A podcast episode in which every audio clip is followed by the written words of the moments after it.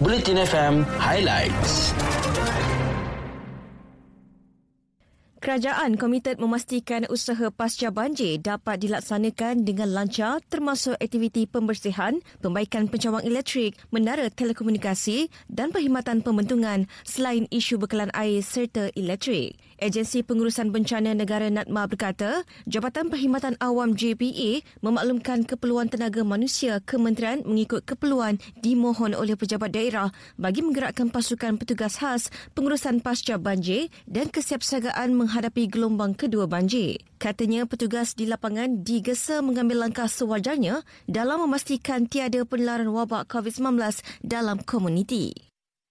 Sementara itu, kerajaan melalui rangkaian tindak balas bencana syarikat berkaitan kerajaan dan syarikat pelaburan berkaitan kerajaan GDRN menggerakkan usaha menyediakan bantuan pembaikan rumah dan kenderaan peribadi serta bantuan keperluan asas kepada mangsa banjir. Perdana Menteri Datuk Seri Ismail Sabri Yaakob berkata, setakat ini GDRN membantu kira-kira 15,000 keluarga yang terkesan akibat banjir sejak 19 Disember lalu. Bagi menambah akses tunai kepada mangsa yang memerlukan, beberapa inisiatif lain turut diperkenalkan seperti moratorium.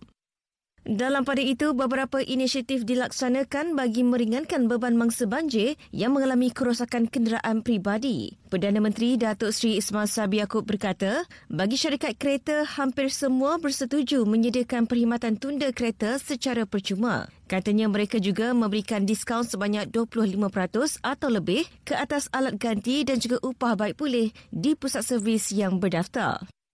Dan sebelum ke sukan, salurkan bantuan kepada mangsa-mangsa banjir melalui akaun Maybank di tabung bencana NSTP Media Prima dengan nombor akaun 5141 0532 0757.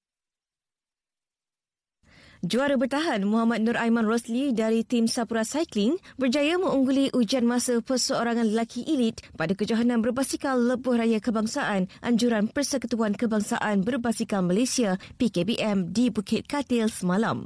Nur Aiman yang juga pelumba negara mencatat masa 1 jam 17 saat sekaligus menewaskan Muhammad Nur Aiman Muhammad Zarif dari Terengganu Cycling Team dan juga Akmal Hakim Zakaria yang juga dari tim Sapura Cycling. Seterusnya, pencapaian luar biasa buat atlet para negara Buan Ibu Agustin pada 2021. Uh, beliau bukan sahaja menghadiahkan pingat emas pertama dalam acara powerlifting di Sukan Paralimpik Tokyo pada Ogos lepas, malah badang kelahiran Sarawak sekali lagi mencuri tumpuan apabila disenaraikan antara atlet para lelaki terbaik 2021 oleh Jawatan Kuasa Paralimpik Antarabangsa IPC baru-baru ini.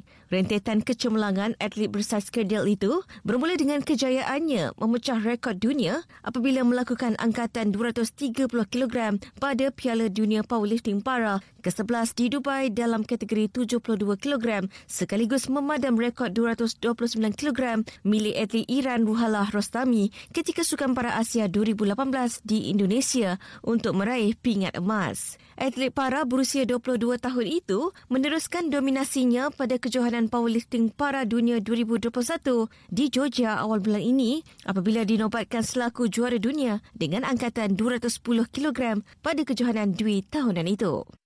Sekian berita terkini buat turun aplikasi Audio Plus menerusi App Store atau Play Store dan nikmati pelbagai ciri menarik yang disediakan termasuk notifikasi waktu solat dan arah kiblat.